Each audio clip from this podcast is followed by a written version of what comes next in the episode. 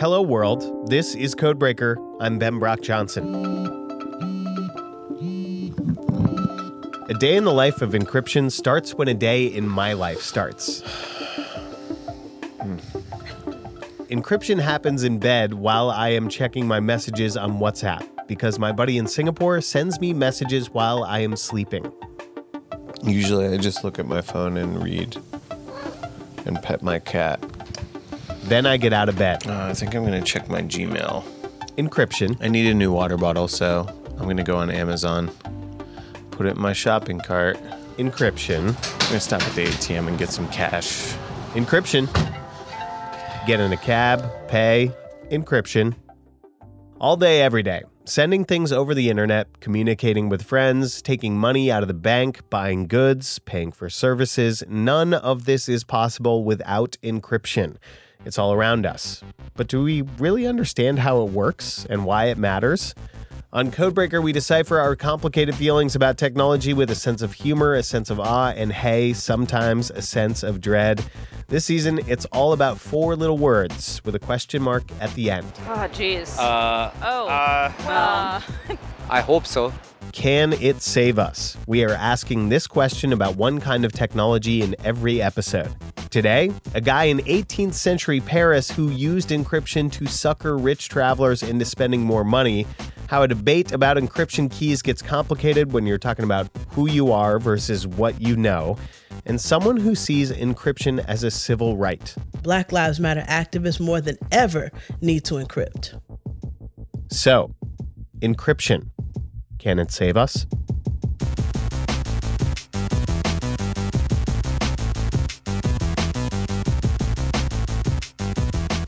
Hey, don't forget there's a special code in every one of our episodes, so listen closely.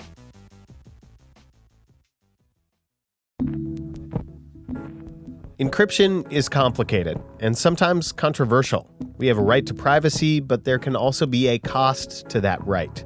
We use encryption all the time. Most of us barely understand what it is or how it works. I mean, barely. And I'm the same way, even though I'm thinking about encryption all the time as a tech journalist. So let's start with some basics with help from Susan Landau. Well, we all use it and know it from being small children. We try to hide messages. Susan's got a lot of titles. She's worked at Google, Sun Microsystems. She's written multiple books on cybersecurity. She is in the Cybersecurity Hall of Fame. These days, she's a cybersecurity policy professor at Worcester Polytechnic Institute in Massachusetts and talking to noobs like me. If we think about the amount of information we have online, and more importantly, how we control things online, we control the power grid online, we do banking online. We have our healthcare information online. Some of that information is private, but some of that information needs to be secured for the safety of individuals and the safety of society. And so encryption is as much about security as it is about privacy. Okay, so how do we keep things secret online? There are a bunch of different types of encryption. They're different in the way they protect information, how they scramble and let you unscramble it. It's complicated, but Susan says the easiest way to think about this is a simple code. Here's a really basic one. One way you do it, uh, uh, a system that's been around for thousands of years, is the Caesar shift. You take the alphabet and you shift it a few letters. So the shifting is what we call the algorithm, the method for encryption. How much you shift, whether you shift by two letters and A becomes a C, or three letters and A becomes a D, um, that amount of shift is called the key. And in cryptography, you let the algorithm be known, but you keep the key secret. So the Caesar shift, moving the alphabet a few letters, maybe three, is simple. But when you're sharing your credit card information, health files, or a personal email, the level of encryption gets a lot more complicated. When you work in encryption and you work in security, you always think, how could somebody break this? Um, you become either like a little kid or a, uh, a snarky car- counterintelligence agency. Sure. If you're going to do good security, you have to think, well, how, you know, I know how this is going to work. How can it be broken? And if you don't think about how it can be broken, then you're not doing your job. One of the things that's interesting about encryption is that it's this tool that constantly inspires people to find new ways to break it. So it's always being undermined. If it's always being undermined, should we do away with it? You think it's fundamental to the modern world? I don't see any way around it. It is the one tool that makes it hard when somebody takes a piece of information for them to actually understand what the information is about. Susan Landau. She's an author and cybersecurity expert. These days, when we think about encryption, we think computers, but it's not a new idea. It's as old as the idea of privacy itself. One of the weirdest stories I have ever heard about encryption is from 200 years before the first computers were even a thing. And I heard it from this guy. Okay, hold on one minute. Okay, now it is it is recording. Okay. That is Gerhard Strasser. He is a retired professor from Penn State University and he has been studying encryption for decades. He lives in Germany, so we called him up on the phone. This story starts with the Count of Vergennes, a French diplomat in the 1700s. Vergennes, of course, should be almost a household word in the United States since he was the foreign secretary under Louis XVI. Oh, yeah, of course. The Count of Vergennes, Louis XVI. Totally know all about that. Gerhard says the story of the Count of Vergennes is one of the cruelest examples of using encryption he has ever heard.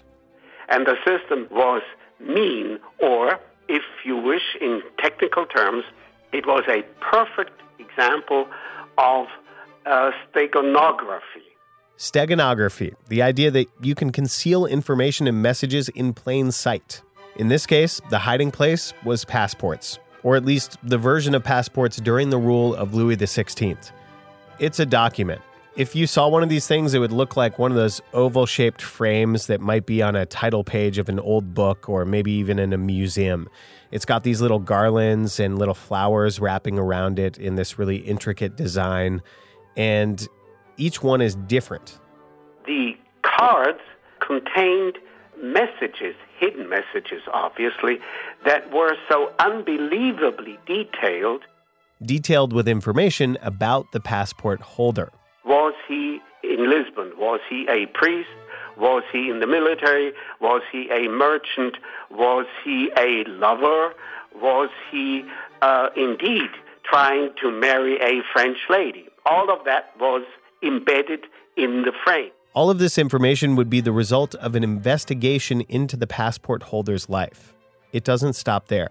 Is he fat? Is he uh, handsome? Is he tall? Is he intelligent looking but fat? Is he intelligent looking and slim? Uh, does he have flat feet just about? What was the reason for all this? Well, it was a complicated time. The American Revolution was happening, spying and intelligence gathering was important, but there was a financial reason. Wealthy people were actually conned, you might say, into staying as long as possible, and their, uh, you might say, um, purpose was delayed so that they would spend money. It's such a that strange was, thing. that was unbelievable. If you were, if you only had four stars instead of twelve, indicating your wealth, then they would let you go. And if you were considered poor, they'll try to get rid of you as soon as possible. Why did why did Vergennes do this? The system uh, under Louis XVI, of course, uh, tax collection was miserable. They needed every single penny, and of course, foreign currency was highly welcome. Gerhard says the whole process of hiding this information and encoding it in plain sight was an impressive feat. In a way, it was almost diabolically beautiful. So many people had to know about what meant what. It's almost a shame it was used to cheat people out of their money. Eventually, Vergennes went away, but the idea continued. The system, the idea survived uh, the beheading of the king, if you wish, and was continued under Napoleon. Napoleon, who, as it turns out, really needed to use spying and intelligence gathering to do what he was doing part of a long history of governments using encryption to protect secrets. Gerhard Strasser, thank you very much for talking to me. Well, thank you very much, Ben, for calling up, and uh, uh, good luck with that uh, segment then. Thank you so much for calling. Knock, knock. Who's there?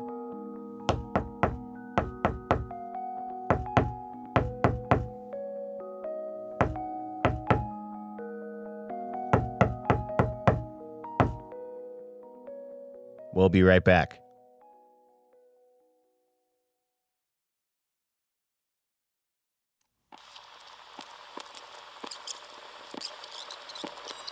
When encryption works, sender and receiver are the only two parties that get access to private information because they have the keys to unlock it and to unscramble it.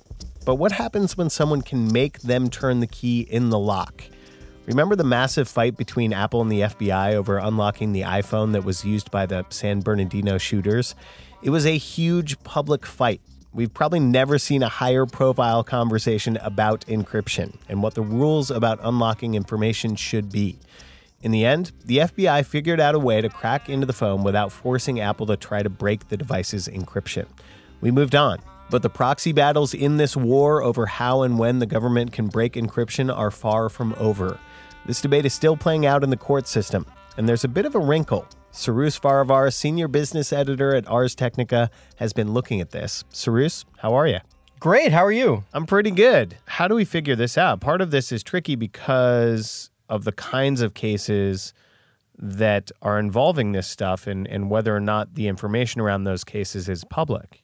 Right. That's very, very true. The question in that case was, you know, can Apple be forced to assist the government in a way it does not want to uh, to open up this phone? While I was reporting this story, I spoke with a lawyer at the ACLU of Massachusetts, a guy by the name of Matt Segal, and he was sort of pointing out that what was interesting about San Bernardino, unlike nearly all of these other cases, those court proceedings and discussions have happened more or less in the dark, and and he says that's sort of problematic. Whatever you think of where the law should land, it makes an enormous difference if the debate about it is public or not. I mean, we saw that with the outcry about the FBI versus Apple situation. As soon as the public learned about the government's efforts to force Apple to get into the, this phone, this sort of tide turned.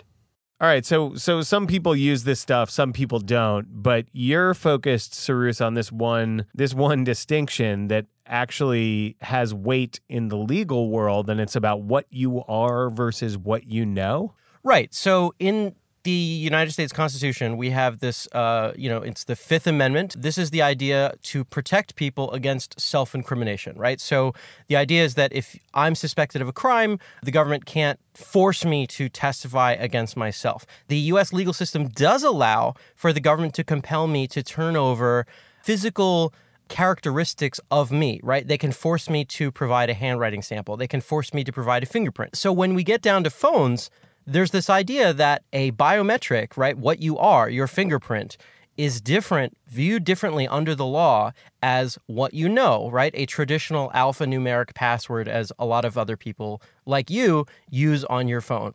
And Cyrus, you've actually talked to some people who have thought a lot about this particular distinction. Yeah, uh, one of the most prominent thinkers and lawyers uh, in the world of privacy law is a woman by the name of Marcia Hofmann. She's a lawyer based in San Francisco. She used to work at the Electronic Frontier Foundation. She wrote about how a fingerprint may not and probably does not give as much Fifth Amendment protection to people as a traditional passcode would. We created this protection so that you cannot be forced to basically tell the government what's in your mind uh, in a way that they could then use that against you.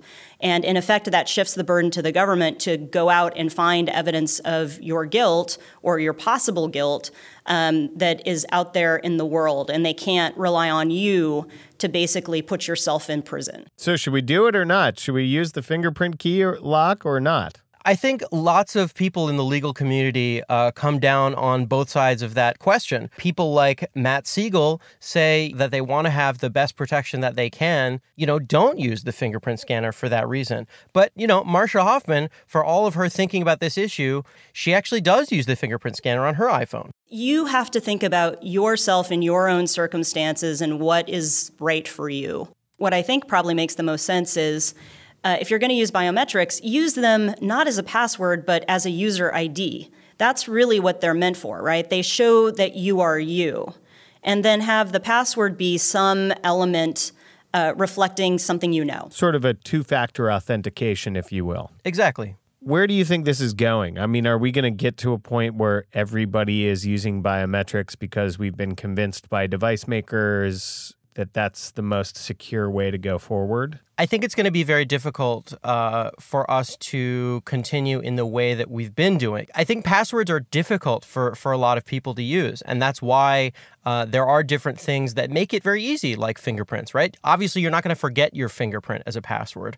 But I think for that reason, that's one of the, I think, one of the potential downsides of using your fingerprints as a password uh, is that, you know, your fingerprint can't be changed, right? Like if somebody, uh, you know, somehow forges your fingerprints, and that's been done in Germany and many other places, uh, you know, that could be potentially problematic. So I think I think we're going to start to see more two-factor authentication using, as you say, biometrics as one of those elements, but not just the key that opens all the doors. Do you think biometric encryption is going to be an area that will explode? To me, it doesn't seem out of the realm of possibility that, you know, in five or 10 years from now, we'll have, you know, on our phones or on our computers, not just fingerprint scanners, but maybe retinal scanners, maybe even potentially DNA scanners. Maybe you could imagine you have some sort of, you know, physical safe, you know, in your house that you keep important documents or, or whatever in uh, that is only opened through some sort of DNA signature. You know, as as biometric capabilities rapidly expand uh, in terms of their sophistication,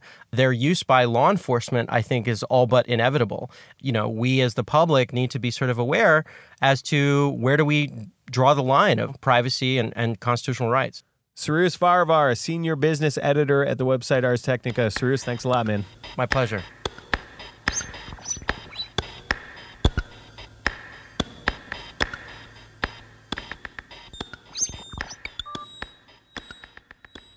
The state's argument for accessing people's phones is usually to protect us from crime or terrorism. But lots of people think encryption is a tool to protect them from state surveillance. That's the perspective of Malkia Cyril. She's the executive director of the Center for Media Justice and a Black Lives Matter activist. Throughout history, black dissidence has been uh, discouraged. Black dissidence has been criminalized.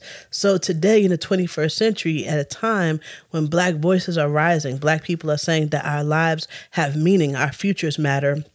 We want to see um, this country invest right in in in justice and freedom and, and in in our ability to stay alive. You know, most basically, and, and under those conditions, black dissidents must be protected. It's very clear to anybody who's paying any attention that the FBI of today is not very different from the FBI of the 19, late 1960s, at least in its relationship to black dissidents. It polices black dissidents, it criminalizes black dissidents, and so Black Lives Matter activists more than ever need to encrypt.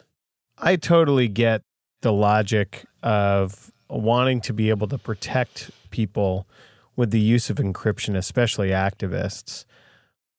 It also seems possible that some of these tools can and are being used for for the opposite, right? That are being used by, you know, racist groups, members of a, a surveillance state um, that wish to do harm to the activists that you really want the the state to protect. I mean, you know, some people think it's complicated. To me, it's pretty simple. The fact of the matter is, will bad actors use encryption to do bad acts? Possibly, but it's more important to protect liberty it's more important to protect freedom. It's more important to stand by. You can't say you're a nation of laws and then violate the human and civil rights of your citizens. you know, that's sure, just not that sure. just can't work. So yeah, it you know, can we balance do we need to balance security and privacy? Sure, but the reality is uh, that has never been true for someone like me. That wasn't true for my mother, that wasn't true for her mother, and it won't be true for my child. Malkia Cyril is founder and executive director of the Center for Media Justice. Malkia, thank you very much for talking to me. Thank you so much for having me. I appreciate it.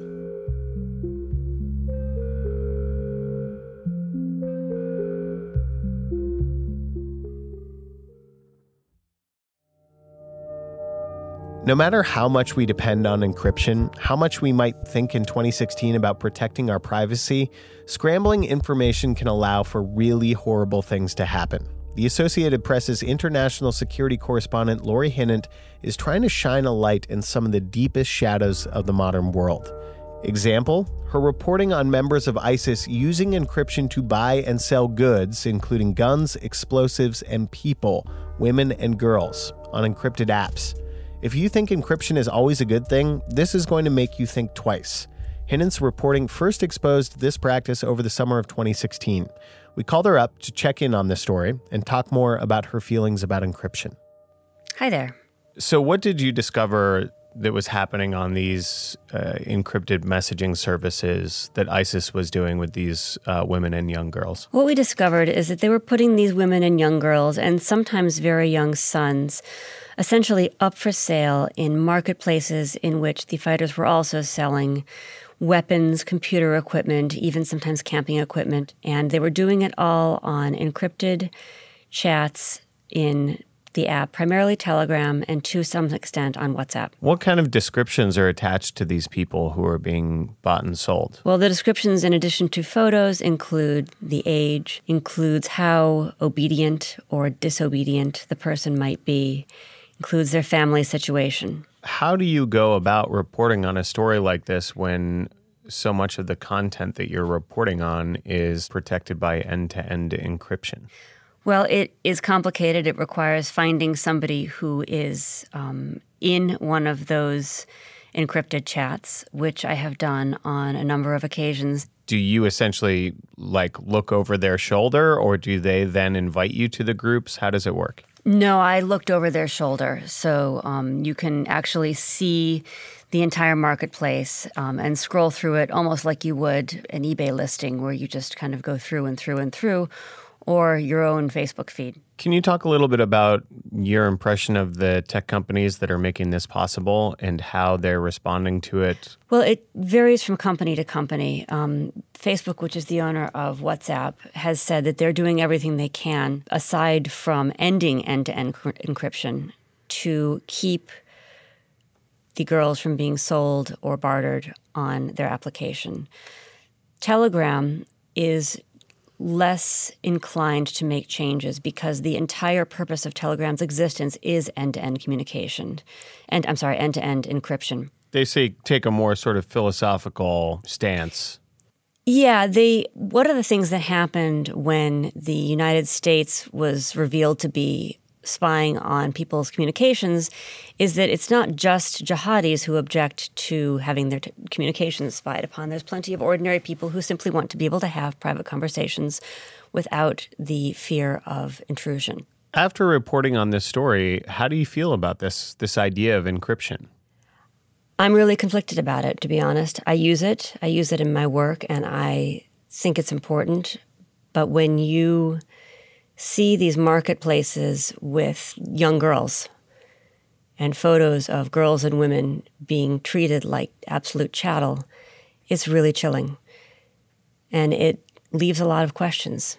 If you had to choose? I don't know. I think about it a lot and I I don't know.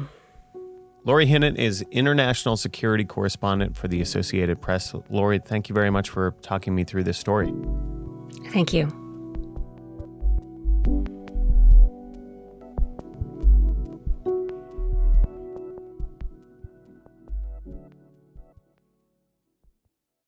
We've learned how encryption is part of our daily lives and part of the daily lives of people in the 18th century, too.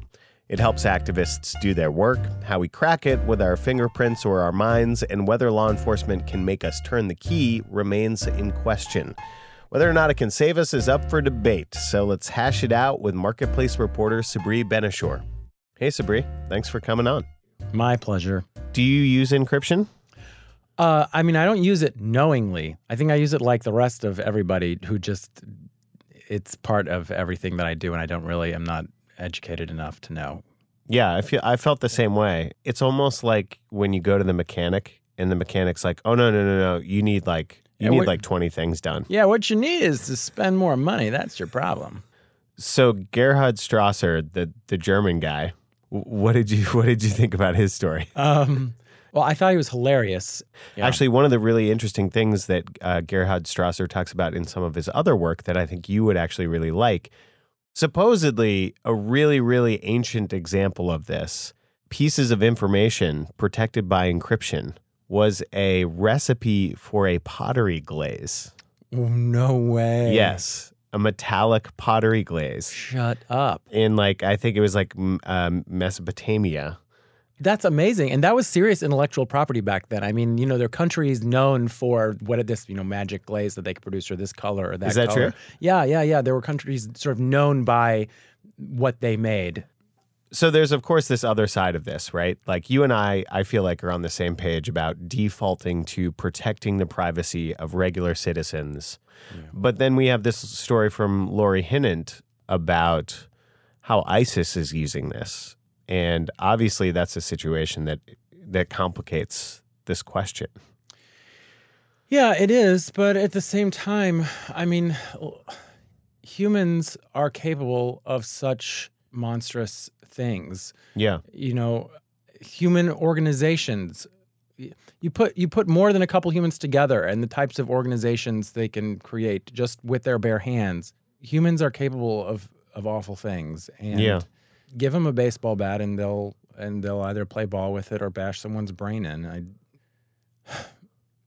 you think it's worth it?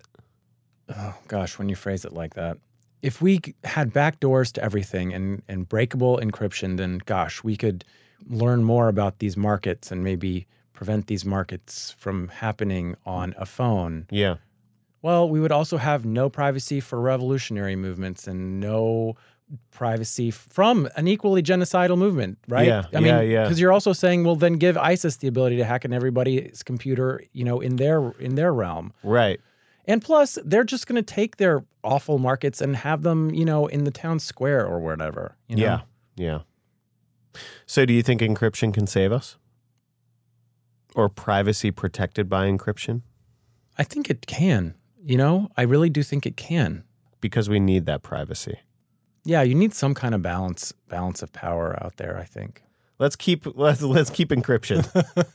Yeah, I'm glad we decided that for everybody. yeah, Sabri Ben-Achour, reporter for Marketplace, pro encryption.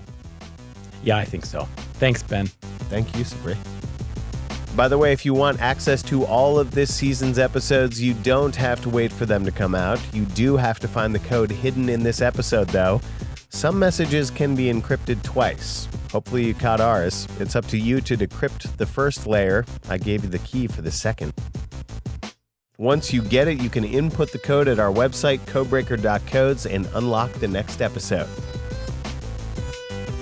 Our show is produced by Claire Toeniskoetter. Our senior producer is Golda Arthur. Our engineer, Jake Gorski. We got production support from Adrian Ma and Marketplace tech producer Stephanie Hughes. Sitara Nieves is Marketplace's executive producer. Our vice president is Deborah Clark. Our theme music is by Mux Mool. Our show is made in partnership with the nice folks at Tech Insider and their robot overlord Dan Bobkoff. You can get updated on their stories and much more at businessinsider.com. Just don't believe what they say about us. Is he fat? Is he intelligent looking but fat? Is he intelligent looking and slim? I'm Ben Brock Johnson. Codebreaker is a marketplace production from APM.